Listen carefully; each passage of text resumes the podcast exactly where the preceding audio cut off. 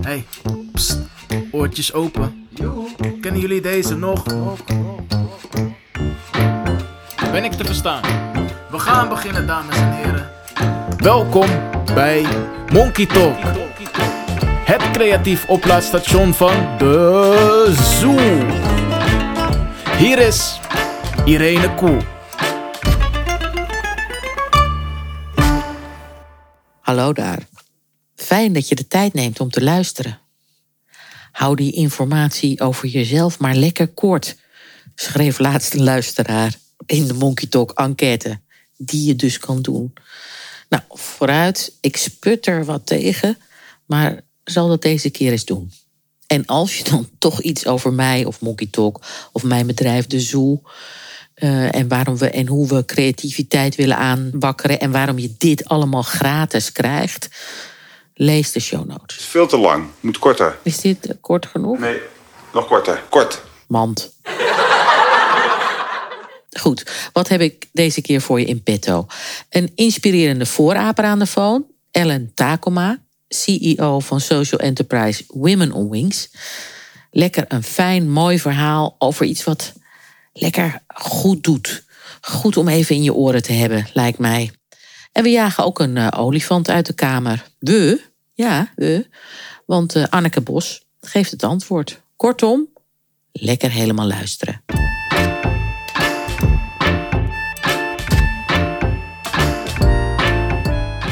Zoals sommige vaste luisteraars en bezoekers van de Zoo weten, een van mijn werkzaamheden voor de nodige karmapunten bestaat uit het expert zijn bij Women on Wings. Women on Wings, social enterprise, wil in India op het platteland een miljoen banen creëren voor vrouwen. Want als een vrouw op het platteland een baan heeft, cascadeert dat het gezin in, het dorp in. Het heeft een emancipatoire werking. Kinderen gaan daardoor ook naar school. Kortom, het heeft een gigantisch domino-effect. En niet alleen daar, maar ook hier, maar dat hoor je wel. En dat doet Women on Wings door gratis duurzame ondernemers te helpen bij het ondernemerschap. Door ons te koppelen, allemaal experts te koppelen aan hen. En bij tal van problemen waar ze tegenaan lopen, helpen we dan bij uh, oplossingen en uh, ontwikkeling en groei. En checken we dan natuurlijk of er banen ontstaan. Ellen Takoma is samen met Maria van der Heijden Women on Wings gestart. En met Ellen hebben we bij de Zoo inmiddels ook samengewerkt voor andere social enterprises. Ze was bijvoorbeeld COO bij HIL, een social enterprise rondom innovatie en justitie. Die werken in Afrika, Midden-Oosten, maar ook in Europa. De CEO internationaal was, ze was international CEO bij de Social Enterprise Academy. In Schotland zit dat, uh, waar zij leiderschapsprogramma's uitrollen voor social enterprises wereldwijd. Kortom, ze weet veel van social enterprises. Wil je dat werk trouwens zien wat we hebben gemaakt voor Hill en Social Enterprise Academy? Kijk dan even op de website van de Zoo. Ik zeg we, want er is altijd een roedeltje dat wordt geformeerd vanuit de Zoo. In dit geval Sikko Gerkema en Jeroen van Zwam over voorapers gesproken en creativiteit. Dan kan je die er goed bij hebben. Want het zijn dus altijd wel hersenkrakers waar we mee bezig zijn. Het is geen reclame maken voor vanille, vla, appelkaneel, zeg maar. Dat is waar helemaal. Dat was in ons vorige leven. Oh ja, nou, kort houden. Moet korter. Terug naar Ellen. Dijk van ervaring. Elke dag bezig om de wereld een beetje beter te maken. En dat lukt geweldig. En ik hoop dat ons gesprek energie en inspiratie geeft. Ik was nieuwsgierig hoe creativiteit bij haar werkt en in India werkt. En daarom is Ellen Takoma. Dames en heren, voorraper aan de phone. Nou, Ellen, wat leuk om je hier te zien in de Monkey Talk studio. Hoeveel banen hebben we nou gecreëerd? Ja, Hoeveel zijn het er? we hebben nog winst hebben we inmiddels 333.400 banen gecreëerd, ongeveer. Jeetje. Het kunnen er wow. 100 meer of minder zijn hoor. Ja, het is en counting. Ja. Elke dag weer erbij. Absoluut, ja. Waanzinnig. Ja. En het zijn niet alleen banen, want daarmee ook. Nou, wat daarmee dus ook zeg maar gebeurt, is dat uh, het impact heeft op die huishoudens en daarmee kinderen naar school of betere scholen. Uh, twee maaltijden per dag in plaats van één. Um, dus dat is de impact. Maar ook de impact is er op onze experts waar wij mee werken. Uh, ja, de Wings, Nederlanders. Ja, de Nederlanders. Wim Wings heeft de rijkdom van zo'n 60 mannen en vrouwen experts die doorgewinterd zijn in het bedrijfsleven, heel veel ervaring hebben en een, een, specifiek vakgebied te beheersen. Ja, en die, die, die, die dragen hun kennis uit over, um, maar niet alleen één kant op. Uh, zij leren natuurlijk ook ontzettend veel van die Ja. Indiaanse ondernemers. Nou ja, daar weet ik natuurlijk alles van. Hè. We, zeggen, we zeggen wel eens van wij brengen de kennis, maar we halen de wijsheid op. Ja, Want het is, ja, je leert, je kan heel koloniaal denken dat je daar dan even heen gaat en het wel eens even zal uitleggen. Maar zo werkt het natuurlijk helemaal niet. nee, nee. En zij leren je ons, uh, nou, ik denk net zoveel als wij. Het is een hele mooie wederkerigheid. Ja, absoluut. En die is veel sterker dan we ooit hadden kunnen bedenken toen we eraan begonnen, moet ik eerlijk zeggen. Ja, dat kan je bijna niet bedenken, hè? Nee, nee, nee, nee. Van tevoren. Maar je zal wel apetrots zijn als je daar zo naar kijkt. Um, dat is een interessante vraag die ik wel vaker krijg. Ben je dan apetrots? Natuurlijk, het zou, ik zou, zeg maar, het zou, het zou overdreven zijn of het zou een beetje een understatement zijn om te zeggen dat ben ik niet. Tegelijkertijd, je zit er zo in en je bent elke dag zo mee bezig. Dus het is ook niet dat je, dat ik vaak achteroverleun en denk, goh, goh, wat ben ik hier nou trots op. Nee, en daarnaast, dan word je ook naar. je bent met een hele groep van. mensen die dit doet. Dus jij kan net zo trots zijn, Irene. Uh, en Ja. alle andere experts en collega's die hieraan bijdragen. Dus het is uiteindelijk ja, een open deur, maar het is natuurlijk wel een gezamenlijke activiteit. En creativiteit, nou ja, India en creativiteit. Dat is, eh, dat, daarom vond ik het zo leuk om eventjes met jou daarover te praten. Want volgens mij hebben die daar, eh, dat is ook wel weer een goede invalshoek. Hoe, hoe ontmoeten wij creativiteit in India? Um, nou, misschien is India wel een, een, een land waar ik wil zeggen bijna creativ creativiteit heeft uitgevonden. Want um, in India wordt het heel erg gevoed vanuit uh, schaarste. Beperkte middelen, uh, beperkte ruimte, um, uh, beperkte uh, hoeveelheid uh, mogelijkheden soms wel. Maar dat kan ook variëren in beperking, beperking in banen of plekken op scholen, et cetera. En dat betekent dat het nou ja, echt wel dwars door de hele Indiase samenleving loopt. Dat mensen creatief zijn in hoe ga je daarmee om en hoe zorg je dat je een heel klein probleem of een wat groter probleem dan oplost. En dat is heel interessant en dat heeft natuurlijk ons ook heel veel nou ja, prachtige momenten opgeleverd om, om daarnaar te kijken en in die flexibiliteit en vindingrijkheid uh, te werken uiteindelijk. Want bij ons is het natuurlijk vaak toch meer proces georganiseerd, een protocol, noem maar op. Nou, natuurlijk zijn er in India ook. Het is te simpel om te zeggen dat dat er niet is. Maar, maar de, ja, de lenigheid van de geest om een, een acuut, acute uitdaging op te lossen, ja, dat, dat, dat, dat kunnen Indiërs als geen ander. Ja, en ook omdat er aan de ene kant ook, eh, India is natuurlijk een heel bizar land, want het is een continent en, en met zoveel inwoners en zoveel verschillende culturen in zich en zoveel verschillende talen en zo, nou ja, alles is Ja. daar uh, volledig anders dan in je hoofd. Daarom is het zo goed om daar af en toe even te zijn. Um, maar ze zijn ook uh, heel bureaucratisch. Dus er zijn ook heel veel van die rare regeltjes. Dat aan de ene om er een soort van grip op proberen te krijgen. En daar word je inderdaad ook lenig van als Indiër. Ja, ja, ja, ja, ja, dat klopt. Nou ja, en als je vergelijkt, weet je, ik weet niet hoeveel mensen we nou in Nederland hebben inmiddels. Zijn we 17, 18 miljoen Nederlanders? Uh, India heeft zo'n 1,3 miljard mensen. Ja, moet je, en, ja, andere oppervlakte. Andere oppervlakte, ja. ja. zeker. Maar ook weer niet zo groot. Het is ook weer niet in de oppervlakte niet het grootste land in de wereld. En dan is het wel een democratisch land wat in staat is om democratische verkiezingen te organiseren. Ja, dan, dat, dat, dat, is, dat is wel knap hoor. Ja. om dat zo, zo diep in alle uithoeken van een land te organiseren en, en, uh, en, en, en, en netjes te laten verlopen, et cetera. Ja, daar kan ik alleen maar heel veel respect voor hebben. Ja, en, en, en die, die, die veerkrachtigheid en die creativiteit, heb je daar een voorbeeld van? Nou, als je, er zijn een paar voorbeelden die wel, misschien wel grappig zijn om daarin te noemen. Uh, ik noem maar wat. Je hebt, uh, India kent hele lange, tamelijk warme zomers. En dan praat je snel over 45 graden plus. Ja, niet iedereen heeft een airco. Weet je, dat is dan, dat, dat is dan toch wel wat je zou, zou verlangen misschien wel.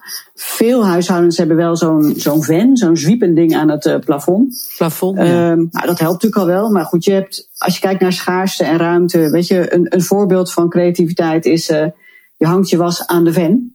Um, en omdat die vochtig is, uh, geeft het nog wat extra koelte. En tegelijkertijd, doordat die fan ronddraait, uh, droogt ook je was best wel snel. een soort uh, twee vliegen in één klap twee vliegen in één dingetje. Klap, ja. Ja. ja, of, een, of een, een, een kleine boer, weet je, een waterirrigatiesysteem. Water is schaars. Je, je wilt natuurlijk wel irrigeren. Nou, dan heb je natuurlijk prachtige druppelsystemen.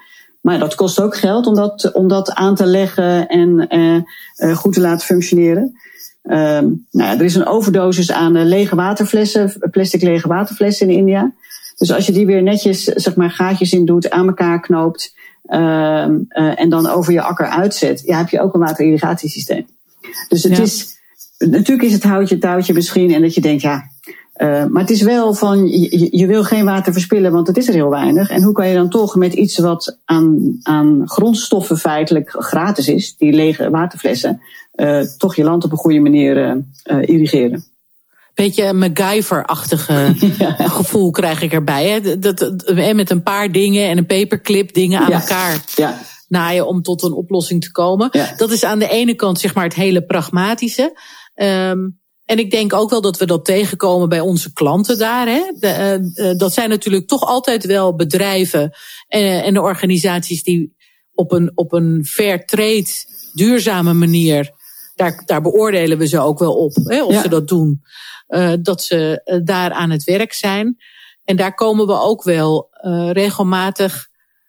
Want waar helpen we ze dan mee? Met hele praktische zaken ook wel. Om de, als de ondernemer, om, om de boel uh, goed te structureren eigenlijk. Ja. Uh, op logistiek gebied of op, uh, nou ja, op financiën of op sales of op ja, hele kennisachtige dingen. Omdat ze zelf al wel aardig in die creativiteit zitten. In, in het, het conceptuele denken wat minder, geloof ik. Um, zo? Ja, en dat heeft inderdaad. Ja, ik, ik, weet niet of je hem zo zwart-wit kan stellen, maar het is wel. Weet je, het geloof in, in, in iets willen realiseren of een product maken of ontwikkelen en verkopen. En daarbij vrouwen betrekken die uh, op het platteland wonen uh, en zo voorzien van, van werk en inkomen.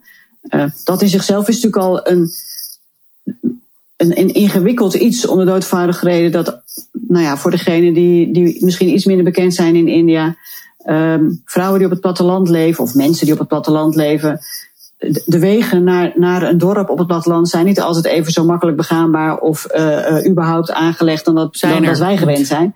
Dus dat ja. betekent ook dat als je zegt van ja, maar ik kies daarvoor om werkgelegenheid of om werk daar te brengen feitelijk.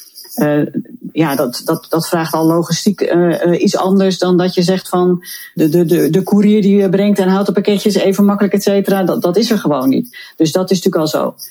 Conceptueel, en dat is natuurlijk, weet je, als vanuit het perspectief van um, communicatief of vanuit, een, vanuit een merk denken, et cetera. Ja, dat is, dat, is minder, dat is minder een gegeven als dat wij dat kennen. Ja. ja. Maar we leren wel heel veel van hun uh, flexibiliteit. En tegelijkertijd ook wel soms het ja zeggen en het, het nee doen. Ja. Uh, en dat, dat, dat komt is... ook, denk ik, wel voort uit. Uh, dingen kunnen onverwacht zijn. Dus wellicht wil je wel, zeg maar, iets gaan doen op die dag omdat je dat afgesproken hebt, et cetera. Maar als dan vervolgens de stroom uitvalt, of als er dan uh, vanuit uh, de lokale overheid je de mogelijkheid krijgt om even ergens langs te kunnen en uh, wel iets te bewerkstelligen wat je, wat je wilt. Ja, dan, dan zijn het allemaal, ja, dan gaat dat voor. Dus, dus het is een, een continu herprioriseren van wat je gaat doen, omdat heel veel dingen gewoon onvoorspelbaar zijn.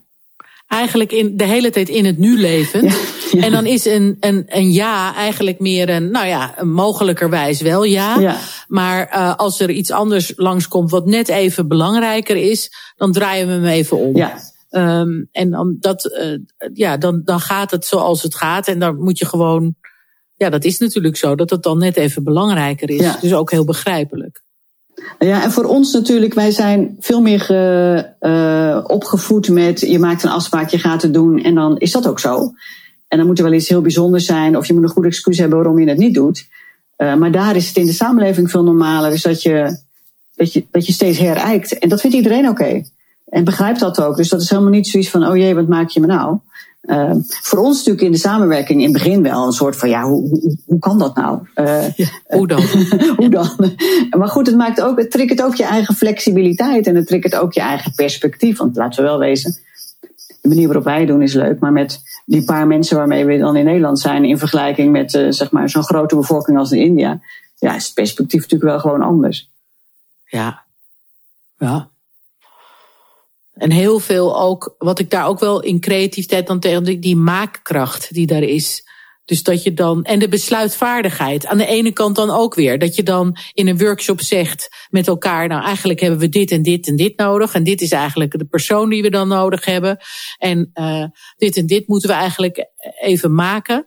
En uh, dan, dan ga je smiddags om, om zeg maar vier uur weg. En dan de volgende ochtend ben je weer bij dat bedrijf. En dan zegt hij, ja, we hebben twee sollicitanten ja. voor die ene job die we hadden bedacht. En uh, hier is de eerste versie van het prototype. Dat je denkt, hoe dan? Weet je hoe dat. Ja. Dan, dan, dan knallen ze ook lekker meteen snel door. Absoluut. Er zijn natuurlijk ook zat mensen. dus dat ook weer. Ja. Nou ja, en ook daar wel weer die, die, die. Ja, ik weet niet wat dat dan is. Of dat dan enthousiasme is, of flexibiliteit, of innovativiteit. Ik weet het niet. Maar dan denken ze, ja, dit is een goed verhaal. Ik snap wat je zegt, Irene. Uh, en beginnen ze onmiddellijk te bellen, s'avonds. Ja. En dan gaan ze bellen gaan ze en dan worden de, worden de, dingen aan elkaar geknoopt. Uh, en dan kan dat ook. Dus, dus dat is ook wel weer, dus die, die enorme vastheid in agenda's die wij kennen. Um, nou ja, helpt heel veel zeer gestructureerd te zijn. Maar het, het helpt niet altijd om, om in spontaniteit en flexibiliteit iets te doen. Ja, dus nou ja, Wimman on Wings is natuurlijk nu op dit moment weer eventjes je hele, uh, jouw dagtaak. Want je bent uh, sinds kort weer uh, CEO daar geworden. Maar je was er even een tijdje uit ja. bij Women on Wings. Ja. Om ook weer andere dingen te doen. en zowel bij Heel, dat ging over user-friendly justice. Dat altijd wel een, een NGO, social uh, karakter, hè, ja. waar je in begon vond. Uh, laatste tijd ook bij Social Enterprise Academy. Dus in, eigenlijk in, in directies bij, ja, zijn het NGO's? Ja, het zijn NGO's. Ja. Achtigen, maar wel bijna social enterprises Precies. meer. Ja. Uh, dus ik vind ook wel, ben ook wel nieuwsgierig hoe je dat is bevallen, hoe je dat is bevallen in, in kader van hoe creatief is het daar in die directiekamers? En, en, en hoe, uh, hoe ging je daarmee om? Nou, wat, wat er leuk aan is, als je praat over hoe creatief is het in directiekamers. Dat klinkt ook wel grappig, hè? is een, directiekamer en creativiteit. Maar het zijn natuurlijk relatief compacte organisaties, laat ik het maar zo zeggen. Weet je, het zijn geen multinationals met uh, honderden of duizenden mensen, maar het zijn natuurlijk organisaties die, die, die nog geen 70, 80 mensen zeg maar, in dienst hebben. En wat je daar dan ook wel ziet, is dat het, het sterke geloof van de oprichter of degene die er vanaf het begin bijna geweest is in, in de missie van de organisatie. Uh, en de nieuwsgierigheid naar de problematiek, want dat is denk ik wel, ja, heel, heel inhoudelijk. Cruciaal, maakt dat, um, nou ja, je, dat je of je nou over toegang tot recht hebt of sociaal ondernemerschap en hoe kan je, hoe kan je sociale ondernemers versterken bij de Social Enterprise Academy. Uh, Weet je, je, je blijft om het onderwerp heen lopen. En dan kan je zeggen, nou ja, dan kom je in een groef en dan wordt er dus een uitgesleten pad. Ik denk dat, de, dat, dat die directies, om maar zo te zeggen, um, zo gefascineerd waren uh, door die problematiek, is, is dat ze het juist vanuit al die invalshoeken, maar ook vanuit de verschillende hoeken vanuit de wereld wilden bekijken. Dus, dus dat is wel heel, ja, wel heel interessant ook. En dan zie je natuurlijk dat, ja, als je praat over toegang tot recht of uh, innovatie in, in, in recht. Ja, dan heb je natuurlijk de dynamiek in een heel andere omgeving uh, waar je daarmee bezig bent. In de zin van je hebt gewoon met de wet te maken in landen en, en de mogelijkheden die je daar binnen hebt. Uh, ene kant. Aan de andere kant bij, bij de Social Enterprise Academy zie je natuurlijk dat sociaal ondernemerschap als, als, als, ja, als model sterk groeiend de laatste jaren. Dus je ziet ook dat er steeds meer begrip komt in de wereld van ja, wat is het en hoe belangrijk is het en hoe nuttig kan het zijn. En dat dat een heel andere manier van ondernemen is. Uh, weet je, het, het, gaat natuurlijk over, over een maatschappelijke impact en het gaat over geld verdienen. Dus, dus, dus, dus het interessante daar is hoe kan je meeliften dan op, op een trend die gaande is en ben je dan Ben je die trend al voor? Of ben je precies op tijd? Of misschien ben je wel net. Te, dus dat is dan wel wat puzzelen. Weet je, je kan er al heel lang zijn en dus eigenlijk de tijd voor zijn. Maar ineens gaat een bal heel hard rollen. En dan is natuurlijk de kunst. Ben je, ben je nog steeds onderdeel van. En welke rol speelde creativiteit uh, daarin? Want volgens mij voegde jij dat wel toe in dat soort directies? Um, nou, ik weet niet of ik dat van mezelf zou durven zeggen, maar het, het heeft natuurlijk wel te maken met heel diep inzoomen op de maatschappelijke impact die je realiseert of wil realiseren. En snap je dat echt? En hoe werkt dat dan? Dus, dus, dus, dus, dus, hoe, ja, dus, dus, dus hoe werkt het? Maar ook hoe communiceer je daarover? En hoe positioneer je je dan als, als organisatie of als merk? Um, ja. Ja, Want jij begon eigenlijk altijd, wat je ook met Women on Wings had gedaan, met een zogenaamde B-hack. Zo'n big, hairy, audacious goal. Dat je, net zo goed als dat je dat bij Women on Wings zegt. We willen gewoon een miljoen banen ja. creëren, hoppakee. Ja. Heb je dat daar ook ja. als eerste een aantal sessies met de directies gedaan? Je zat zelf, was je vaak in de, in de, in de marketing, operationele sfeer toegevoegd aan de, aan de managementteams. En dan, dan begon je vaak, dat is vaak een goed begin, hè? Ja. Om, dan, om, daar, om daar ook de, het, het, het wenkend perspectief te geven. Dat is ons een lekker, lekker spannend ja, doel. Ja. Nou, wat ik denk, waar ik echt ontzettend in geloof, en dat is natuurlijk bij Women on Wings een gegeven, dat hebben Maria van der Heijden en ik ooit natuurlijk bij dag één, wat heet nog voordat we goed en wel bestonden, hebben we gedefinieerd, is ja, die stip op die horizon. Uh, en, en dat een beetje misschien wel een klein beetje extreem of angstaanjagend formuleren. Dat je eigenlijk denkt, hoe, hoe in hemelsnaam gaan we daar dan precies komen? Nou ja, dat, dat, op papier kan je dat zetten en dat lijkt dan heel normaal, maar in de werkelijkheid is het natuurlijk volstrekt anders. Geeft ook heel erg richting aan de organisatie. En, en wat ik, waar ik zelf van overtuigd ben, en dat is zeker bij Women on Wings natuurlijk ook wel gebleken, en uh, dat zag je bij die organisaties ook. Als je die stip op die horizon hebt, uh, blijf niet elk jaar denken van hoe zat het ook alweer met uh, wat wilden we nou? Waarom zijn we er?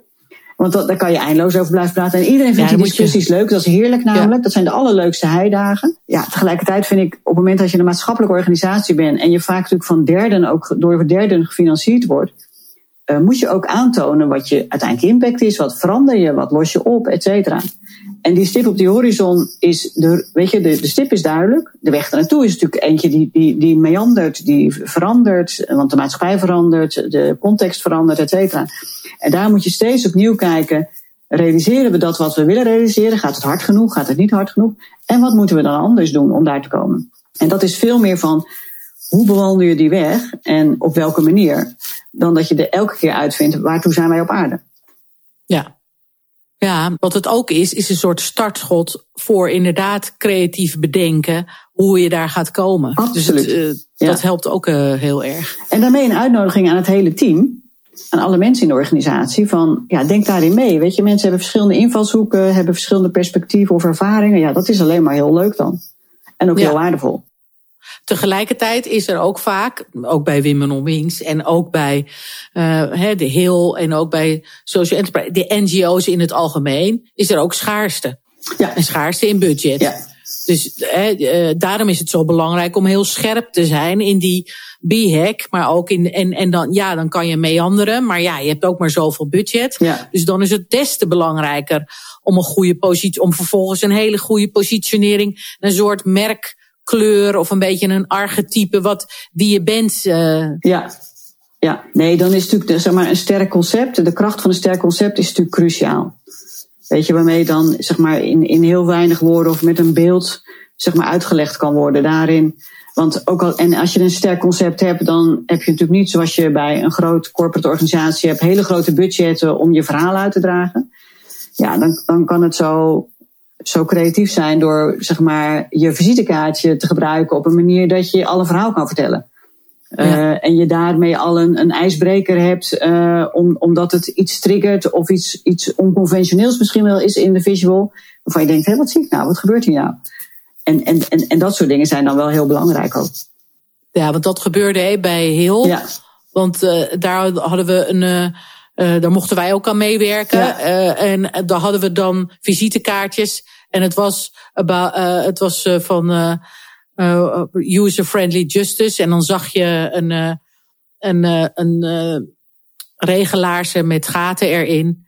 En dan stond erbij van what is user-friendly justice if it doesn't protect you. Protect you. Ja, ja. En dan, er waren ook beelden die zo spectaculair leuk waren. En, en in zo'n hele corporate, governmental, ja, en, en juridische wereld was het, waren dat soort beelden gewoon heel raar. Ja, waardoor ja. het heel erg opviel. Daar, inderdaad, die, die, die visitekaartjes waren eigenlijk een soort uh, kleine abrietjes of kleine advertentietjes. Heel erg. Ja. Die daardoor heel erg opvielen. Ja. En dan is een beeldtaal dus heel belangrijk. Dat je een paar van, we hadden iets van vier beelden die heel duidelijk vertelden wat user-friendly justice was. En uh, ja, dat is natuurlijk uh, dan uh, belangrijk. En hoe mooi hoe creativiteit daar een rol in kan spelen. Ja. En het is misschien wel een, zeg maar, als je kijkt naar, naar, naar de sociale sector of naar sociale ondernemingen, die natuurlijk inderdaad niet de allergrootste budget hebben, is, is uiteindelijk het belang van een krachtig concept nog veel groter. Terwijl ja. vaak er niet eens gedacht wordt aan zoiets als een heel krachtig concept, omdat het ja, er van, bijvoorbeeld vanuit gaan wordt, we hebben die middelen niet, dus we kunnen het ons niet veroorloven. Terwijl het juist op die plekken heel veel kan betekenen in het verschil maken, in, uh, in het, het bereiken van het doel. Ja, ook omdat het mensen onbekend zijn met het fenomeen. Wat is dan een sterk concept of wat is dan? Hè? Dat ja, is het ook dat wel. Dat mensen uh, die, uh, die, die, die denken dan toch dat dat, ja, dat is. Terwijl eigenlijk Tony Chocoloni heeft ook, geeft er geen geld uit aan reclame. En iedereen weet dat dat een heel strak goed concept is. Ja. Het is ook een keurslijf, hè, zo'n concept. Dat is soms ook een beetje angstaanjagend. Want dat betekent namelijk dat je heel goed kan kiezen daardoor. Maar ja, ja, dat betekent ook dat je ruzie kan maken erover. En zeggen van nee, dit past niet binnen het concept. En dat is soms ook een beetje lastig binnen die sociale bedrijven. Ja, ja. Om, om een beetje strak, strak te managen daarop. Ja, nou ja, en dat, dat is helemaal waar. En dat doet me denken aan zeg maar, ik heb natuurlijk, het begin van mijn loopbaan heb ik ook uh, in, uh, in de reclame of in advertising of tegenwoordig in de communicatie, zeg je, gewerkt. En ik weet nog goed dat er een, een, een, een creative director was in de tijd. Hij zegt, ja, weet je, creativiteit gaat over, dat, dat, dat gaat over, zeg maar, creativiteit in, in een steeg. Dus het moet afgebakend zijn, heel smal. En daarbinnen mag je alle creativiteit loslaten. En dan, en dan bloeit het tot iets enorms. En dat is wel, maar, maar begrensd en dan creativiteit is niet voor iedereen comfortabel. Maar dat, dat haakt weer aan op het schaarste waar ik heel erg in geloof door India, maar ook de start van Women on Wings. En uiteindelijk het concept van Women on Wings, het businessmodel, is uiteindelijk gebaseerd op het feit dat we aan alle kanten schaarste hadden in het begin. Ja. Ja. Ja, en dat is zo waar. Mensen denken vaak natuurlijk bij creativiteit: oh, vrijheid, blijheid, ik mag alles. En, maar dat is juist niet waar. Nee. Hoe meer criteria en hoe meer, hoe, strak, hoe, hoe strakker en hoe kleiner het steegje eigenlijk, ja. hoe meer je wordt uitgedaagd om daarbinnen heel briljant en origineel te zijn. Ja. En uh, ja, dat is natuurlijk, uh, dat is natuurlijk een vakgebied. Wat, waar natuurlijk een aantal mensen wat beter in zijn. Uh, maar het is ook belangrijk om je eigen creativiteit daarin op te porren. Zodat je dat ook begrijpt. En zodat je het ook in alles wat je doet goed kan uitwerken. Dus daarom uh, is het belangrijk dat je dat goed begrijpt. Ja, inderdaad. En klopt. dat je goed mee kan doen en mee kan spelen. En het is ook hartstikke leuk. Ja. Natuurlijk. Toch? Als je een beetje in zo'n uh, in zo'n concept zit eenmaal, woont, dan kan het heel lang uh, meegaan. Ja, oh heel erg, ja. Dan kan je gaan spelen. Hoe hou jij jouw eigen creativiteit goed? Want je ging dat deed je misschien wel door te reizen en ook wel leuk inderdaad naar India te gaan. Maar hoe, hoe, hoe zorg je ervoor? Nou, er zijn een paar manieren eigenlijk. Enerzijds wat ik zelf altijd wel fijn vind, wat jij al aangaf. Weet je, door, door mijn werk voor Wings heb ik natuurlijk de mogelijkheid om met enige regelmaat in India te zijn. En het fijne dan is, is dat je ja, sowieso uit je comfortzone, maar gewoon uit je eigen gewone omgeving even je eigen perspectief verandert. Maar ik kan ook daar vandaan letterlijk in India zijn, naar Nederland kijken of naar mezelf kijken dan van hoe werkt dat dan? En daar weer, nou ja, weet je, dus dat, dat, dat triggert iets. Dus, dus afstand, uh, afstand uh, helpt mij om, om dingen scherper te zien, maar dan daarmee ook creatiever te kunnen worden. En ik heb twee, uh, ja, noem het hobby's, die voor mij heel belangrijk zijn en die die me, die me voeden en inspireren. En dat is enerzijds is dat uh, tuinieren. En de anderzijds is het dansen van de Argentijnse tango. Um, Jeetje, en ja. allebei wel tamelijk verschillend natuurlijk. Maar uh, ja.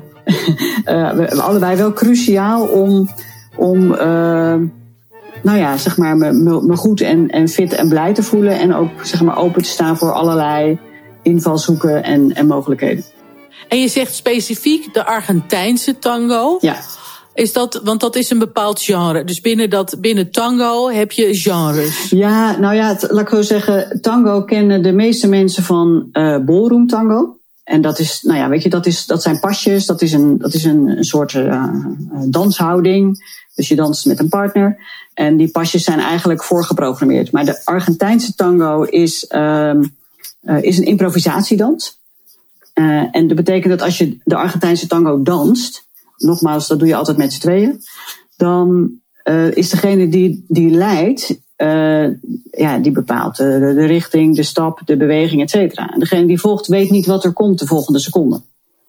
Eh, dus het enige wat je kan doen is eh, naar de muziek luisteren en heel goed in contact zijn in de, in de omhelzing in die dans met je danspartner. En in die omhelzing en in dat contact gaat het dus, werkt het dus.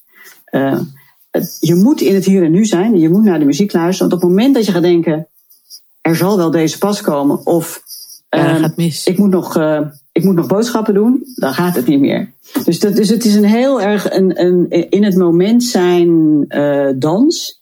Nou ja, en ik vind de muziek geweldig. En wat de Argentijnse tango he- in zich heeft, en dat is, maar dat heeft met het ontstaan te maken. Zeg maar, eh, immigranten die begin 1900 uit de hele wereld naar Buenos Aires kwamen om daar een beter leven te zoeken.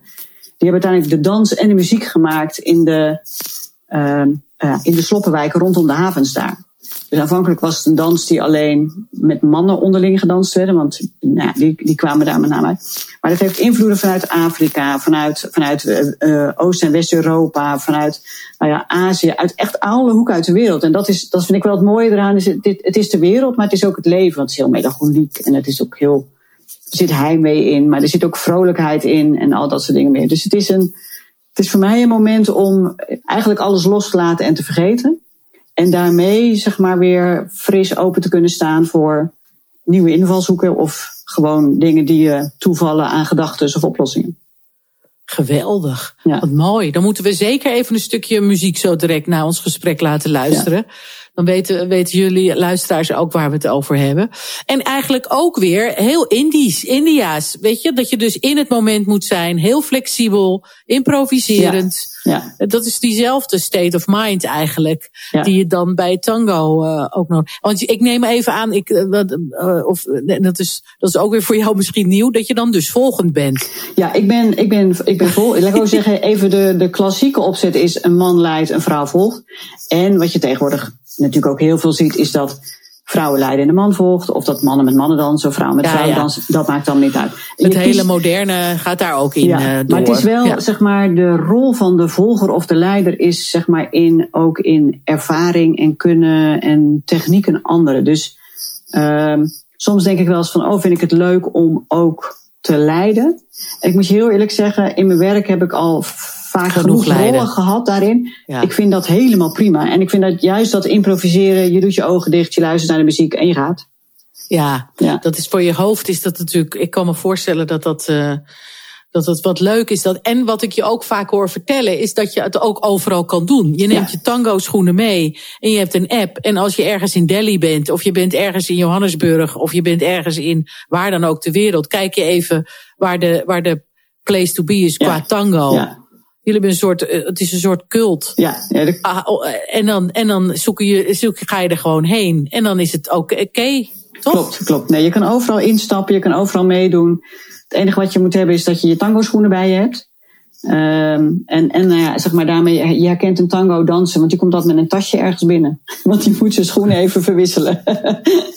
dus, dus aan de ingang, aan. aan de ingang bij een tango salon eh, eh, ligt altijd een hele grote berg schoenen. dus dat is ook alweer heel grappig, weet je, daarin. eh, eh, Ja. ja.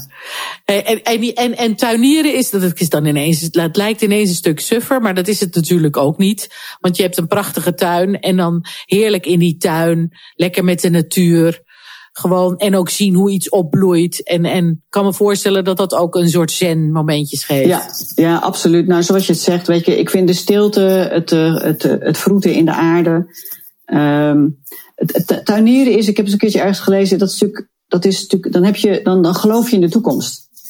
Weet je, ik geloof in de toekomst omdat ik allerlei dingen doe waardoor het over 1, 2, 3, 4 maanden is het, uh, is het nog mooier. Dan bloeien de dingen. Weet je, als ik in november bol in de grond stop, dan, dan, dan heb ik er vol vertrouwen in dat er in maart iets gebeurt in mijn tuin. Uh, dus, het, dus het is die, het is het, in het, het hier en nu ben je bezig, gewoon noeste arbeid. En tegelijkertijd visualiseer je iets in die toekomst, hoe iets zou kunnen gaan worden. Het mooie is, de natuur doet natuurlijk wat de natuur wil. Dus, ja. dus ook al heb je het nog zo in je hoofd, dan sommige dingen worden veel uitbundiger of veel leuker dan je dacht. En andere dingen die, nou ja, dat lijkt nergens naar. Uh, en dat is ook wel weer mooi om, ja, dat is ook wat de natuur dan doet en wat het je geeft. En uh, dat je ook uiteindelijk maar heel weinig kan beïnvloeden. Ja, dat houdt je ook weer nederig. Precies. Inderdaad. Ja. En nog een dikke tip voor planten en potten, want dat heb ik van jou geleerd. Zeker voor, voor kamerplanten. Ja. Daar, daar geldt ook een vorm van schaarste. Niet te snel in een grote pot. Ja. Hoe, want hoe, hoe was dat ook alweer? Nou, wat, wat grappig is, is als je een kamerplant hebt, dan denk je op een gegeven moment, oh, die pot is helemaal te klein. Ik, ik zet hem in een wat grotere pot. En dan hebben we als mens de natuurlijke neiging om een flink grotere pot te geven. Zo van, nou ja, lekker de ruimte. En dan kan die goed groeien en ga zo maar door. Uh, terwijl dan heel vaak de plant uh, het opgeeft of ineens heel erg verschrompelt. en dat heeft te maken met is dat die wortels die, die raken verdwaald, want die kunnen niet meer bij het water, want dat zakt naar de bodem en ze zijn nog te kort en te klein ervoor. Dus eigenlijk doet een plant het beter in een iets kleinere pot misschien wel. of als je dan toch wil, wil veranderen in een ietsje grotere pot. Maar niet, niet te uitbundig en veel te groot, want dan raken ze, dan raken ze de weg kwijt. Een beetje ook weer eigenlijk dat steegje Oh ja. Je moet ze gewoon in een kleiner potje houden, zodat ze nog even bij hun eigen wortel, dat ze hun worteltjes goed kunnen laten groeien en dat de worteltjes ook goed overal bij kunnen in elke. Ja. En niet, niet te groot en niet te ruim, want dan raak je. En als zodra je je wortels kwijtraakt, nou, dan ben je de sjaak. Ja, dan ga je dood. Ja. Goed einde. Oké, okay, laten we nog wat anders in gooien. nee, maar dat is inderdaad waar. Nou, wat heerlijk. Tuinieren en tango. Ja. Hoe heerlijk is dat om daar je eigen creativiteit mee te, uh, te vergroten.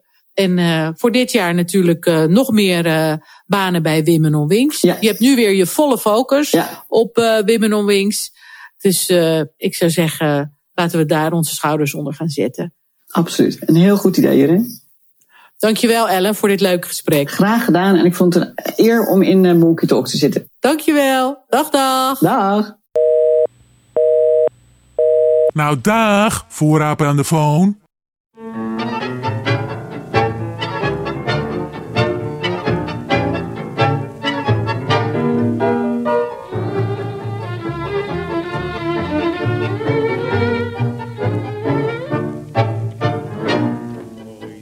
De tanto tiempo de no verte, de no hablarte, ya cansado de buscarte siempre, siempre.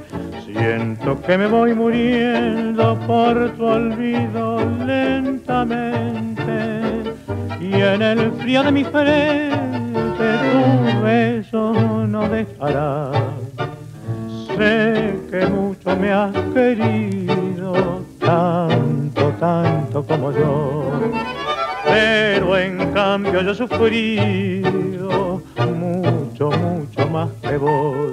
No sé por qué te perdí, tampoco sé cuánto fue, pero a tu lado dejé toda mi vida. Y es que estás lejos de mí y has conseguido olvidar, soy un pasaje de tu vida, nada más. tango. Geweldig, hè? En als je Ellen hoort, dan denk je daar toch niet direct aan. Maar het zegt wel iets over haar authentieke geest. Als je zo kan bubbeljumpen. Je begrijpt, het is erg leuk en fijn en een plezier om met Ellen te werken. Want ze geeft, ze begrijpt niet alleen creativiteit, maar ze geeft ook ruimte voor creativiteit. En laat zich graag verrassen. Ja, en dan krijg je ook goed werk. Namelijk, dikke tip. Maar dat begint natuurlijk bij uh, goede samenwerking. Misschien komt het wel door die tango. Weer een eigenwijze bubbel. Je denkt toch niet meteen aan improvisatiedans. Zo zie je maar. wat je dan weer als oordeel hebt. Want het is dus de Argentijnse versie. En dat is een oerversie, dat weer wel. De muziek stuurt de beweging en het dwingt je het moment in. En dan moet je volgen. Eh, misschien wel eens leuk om uit te proberen.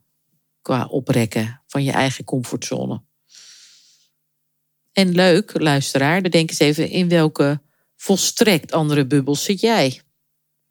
Het werken voor Women on Wings levert hopelijk karmapunten op. Maar het is dus voor ons ook veel ontwikkeling op tal van vlakken. En ik heb er natuurlijk een leuke samenwerking met Chipiwara aan overgehouden. En help daarmee designer Tenvien Retti met haar kunstmeubelstukken. Luister maar naar Monkey Talk 50.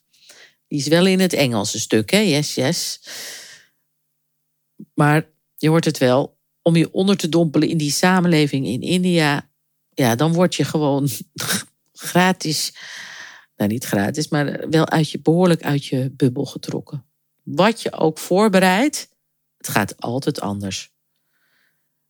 En als je dan denkt, nou, ik ben echt wel lenig en flexibel van geest en ik kan mijn oordeel prima uitstellen, nou, dan is dit elke keer een hele mooie test. En ook belevenissen, spiegelmomenten.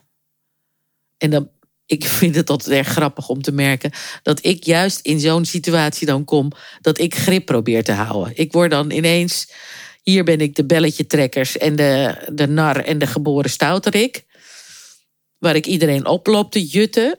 En daar verander ik in een soort enorme juf die structuur wil en afspraak is afspraak. Het is heel grappig om die kant dan van jezelf te ontdekken, maar het is gewoon paniek. Dus als je dan leert loslaten en anders leert vasthouden, dan komt het weer goed. Je moet meebewegen. Dus dat leer ik elke keer tijdens dat werk voor Women Wings. Daar ben ik reuze dankbaar voor. En als je zeg een kleine week in India bent geweest. Want we gaan echt alleen als het nodig is. Hè. We doen natuurlijk heel veel ook via de Zoom of uh, Teams. Uh. Maar als je dan thuis komt, dan ben je gewoon een beetje eh, door elkaar geschud. Moet je wel even tijd inbouwen om weer even voetjes op de grond te krijgen. Beetje zoals de kreeftverhaal van rabbi Abraham Tversky. Herinner je dat nog? Ik heb hem al eens eerder aangehaald. Als een als, want als een kreeft wil groeien, dan, moet hij, dan begint zijn harnas te knellen. En doet natuurlijk een beetje pijn. En dan moet hij zijn harnas openbreken en afgooien. Kruipt hij naakt, zeg maar, onder een rots. Om dan langzaam dat, die schaal weer aan te laten groeien. Nou want, want hij is natuurlijk heel kwetsbaar als hij dat harnas niet heeft. Dan kan hij zo opgegeten worden. Maar ja, als een, als een kreeft nou uh, een dokter had gehad die uh, morfine zou voorschrijven, omdat zijn, zijn, zijn huidje een beetje pijn doet, ja, dan zou die nooit groeien. Dus groeien kost pijn. Nou, dat is een beetje wat India bij mij doet. Zeg maar qua harnas uh, afgooien. Vanuit schaarste ontstaat dus creativiteit, merkt Ellen op bij het werken in India ook. Schaarste dwingt tot lenigheid van de geest. Liever in een steegje dan een brede weg. Liever wat schaarste. Een niet te grote pot voor je wortels. Dat stimuleert de creativiteit. Dus bouw wat schaarste of iets van pijn in bij je projecten. Zeker intern bij de organisatie. Houdt iedereen lekker alert. En, uh, dat iedereen de noodzaak voelt. Anders wordt het een beetje een uh, wassen neus project. Het helpt om creatiever en scherper aan de wind te varen. En dan kan je woest aantrekkelijk worden. krijg je hele goede ideeën van.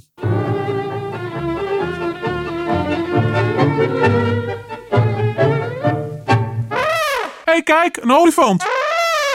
Olifanten benoemen. Hup, duik even met me mee in een ander bubbeltje. Daar is deze rubriek voor: olifanten benoemen. Deze keer een mooie column van Anneke Bos. Anneke werkt al jaren in de creatieve sector. Daar ken ik haar ook van. Zowel aan de kant van bureaus als aan de kant van bedrijven. Dijk van een ervaring dus. Vooraper op het gebied van het managen van creativiteit. Want je kan wel een idee bedenken, maar hoe je het dan loodst door een bedrijf heen, door de verschillende laagjes, dat is, uh, dat is een ander verhaal. Ze kent de klappen dus van de zweep en ze kent de olifanten in de kamer, zeg maar. En die benoemt ze dan ook. Ze heeft een hele leuke column op LinkedIn. Kan je haar volgen. Maar ik laat je nu ook even met haar kennis maken. En ook al werk je helemaal in een andere sector, dus meer in, bij overheid of op een school of waar dan ook, of in het ziekenhuis. Je kan deze, dit soort verhalen altijd vertalen naar je eigen situatie. Hè? Want iedereen heeft eigenlijk wel een interne of een externe opdrachtgever. En iedereen moet wel eens een plan verkopen of iets willen. En dan heb je een goed idee. En dan moet je daar toch ook voorstanders en medestanders voor krijgen. Dus hoe verkoop je nou creatieve werk, oplossingen die nog niet bestaan, plannen voor de toekomst? En hoe kan je dat dan als projectleider het beste dat doen? Nou, daar, uh, daar gaat het over. Luister maar naar Anneke Bos.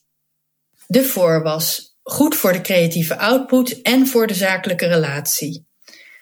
Wanneer een opdrachtgever zegt: Ik laat me graag verrassen, bedoelt hij of zij eigenlijk: Ik zou willen dat ik iemand was die verrassingen leuk vindt, maar in het echt wil ik liever tevoren vaststellen dat het goed komt. Dat is heel begrijpelijk. De presentatie van creatief werk geeft spanning. Je weet als opdrachtgever niet wat er komt en of je er blij mee bent. Dat moet ook, maar toch. Het is ook lastig om meteen iets te vinden binnen een minuut na de presentatie, met de verwachtingsvolle blikken van de makers op je gericht. Een presentatie is niet vrijblijvend voor de opdrachtgever. Het succes van het project hangt ervan af. Misschien wel een bonus, een promotie, een contractverlenging. Spannend dus.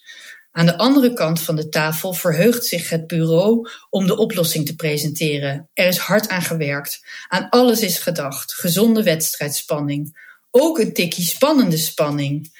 Slechte presentaties zijn niet zonder consequenties. Zo is elk van de partijen als een vulkaan. Van buiten zie je lichtglooiende zonovergoten heuvels, van binnen borrelt er iets. Je kan er als projectleider voor kiezen om de twee vulkanen bij elkaar in een vergaderzaal te zetten en te wachten hoe de creatieve energie tot uitbarsting komt. Het kan een machtig spektakel worden. Maar soms is het handiger het hele vulkaangebeuren toch een beetje te managen door de mogelijke negatieve spanning alvast weg te nemen. We noemen dit de voorwas. De avond voor de presentatie deelt de accountmanager van het bureau het idee alvast telefonisch met de contactpersoon van de opdrachtgever. De contactpersoon kan nog wat tips geven, zaken subtiel voorkoken bij collega's die ook komen en tijdens de meeting meehelpen het idee te verkopen. De voorwas is voor de contactpersoon een VIP-treatment. Dat is al leuk. Nog leuker, de accountmanager en de contactpersoon sluiten feitelijk een pact. Wij zorgen samen dat dit project de volgende fase haalt. Binnen een zakelijke relatie een pact sluiten is altijd een goed idee. De voorwas is daarmee niet alleen bevorderlijk voor de creatieve output, maar dus ook voor de relatie. Twee vliegen in één klap dus.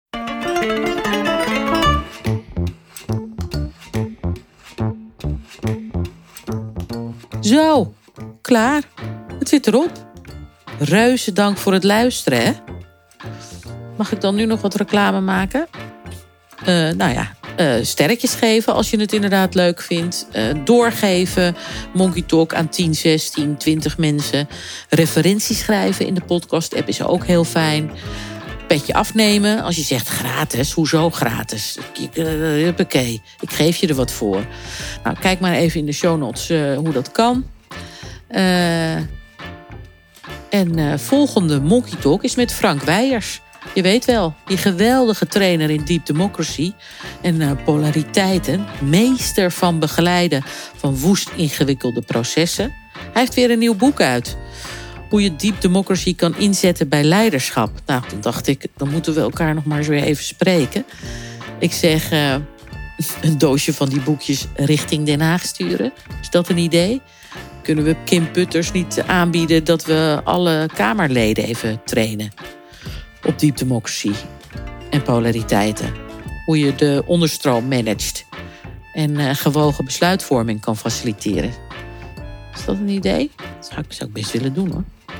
Enfin, dat is voor de volgende Monkey Talk. Kort houden. Kort. Tot die tijd, heel veel plezier hè.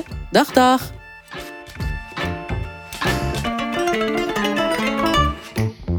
En? Opgeladen? Uitgedaagd? ondersteboven voorgeaapt. Zorg maar goed voor je creativiteit, want de wereld heeft je nodig. Dus hup, aan de gang en verras. Wees origineel waar het juist niet kan. Maak verschil en heb vooral plezier en dan... Dan zien we je de volgende keer graag weer hier bij Monkey Talk. Het creatief oplaadstation van de Boom!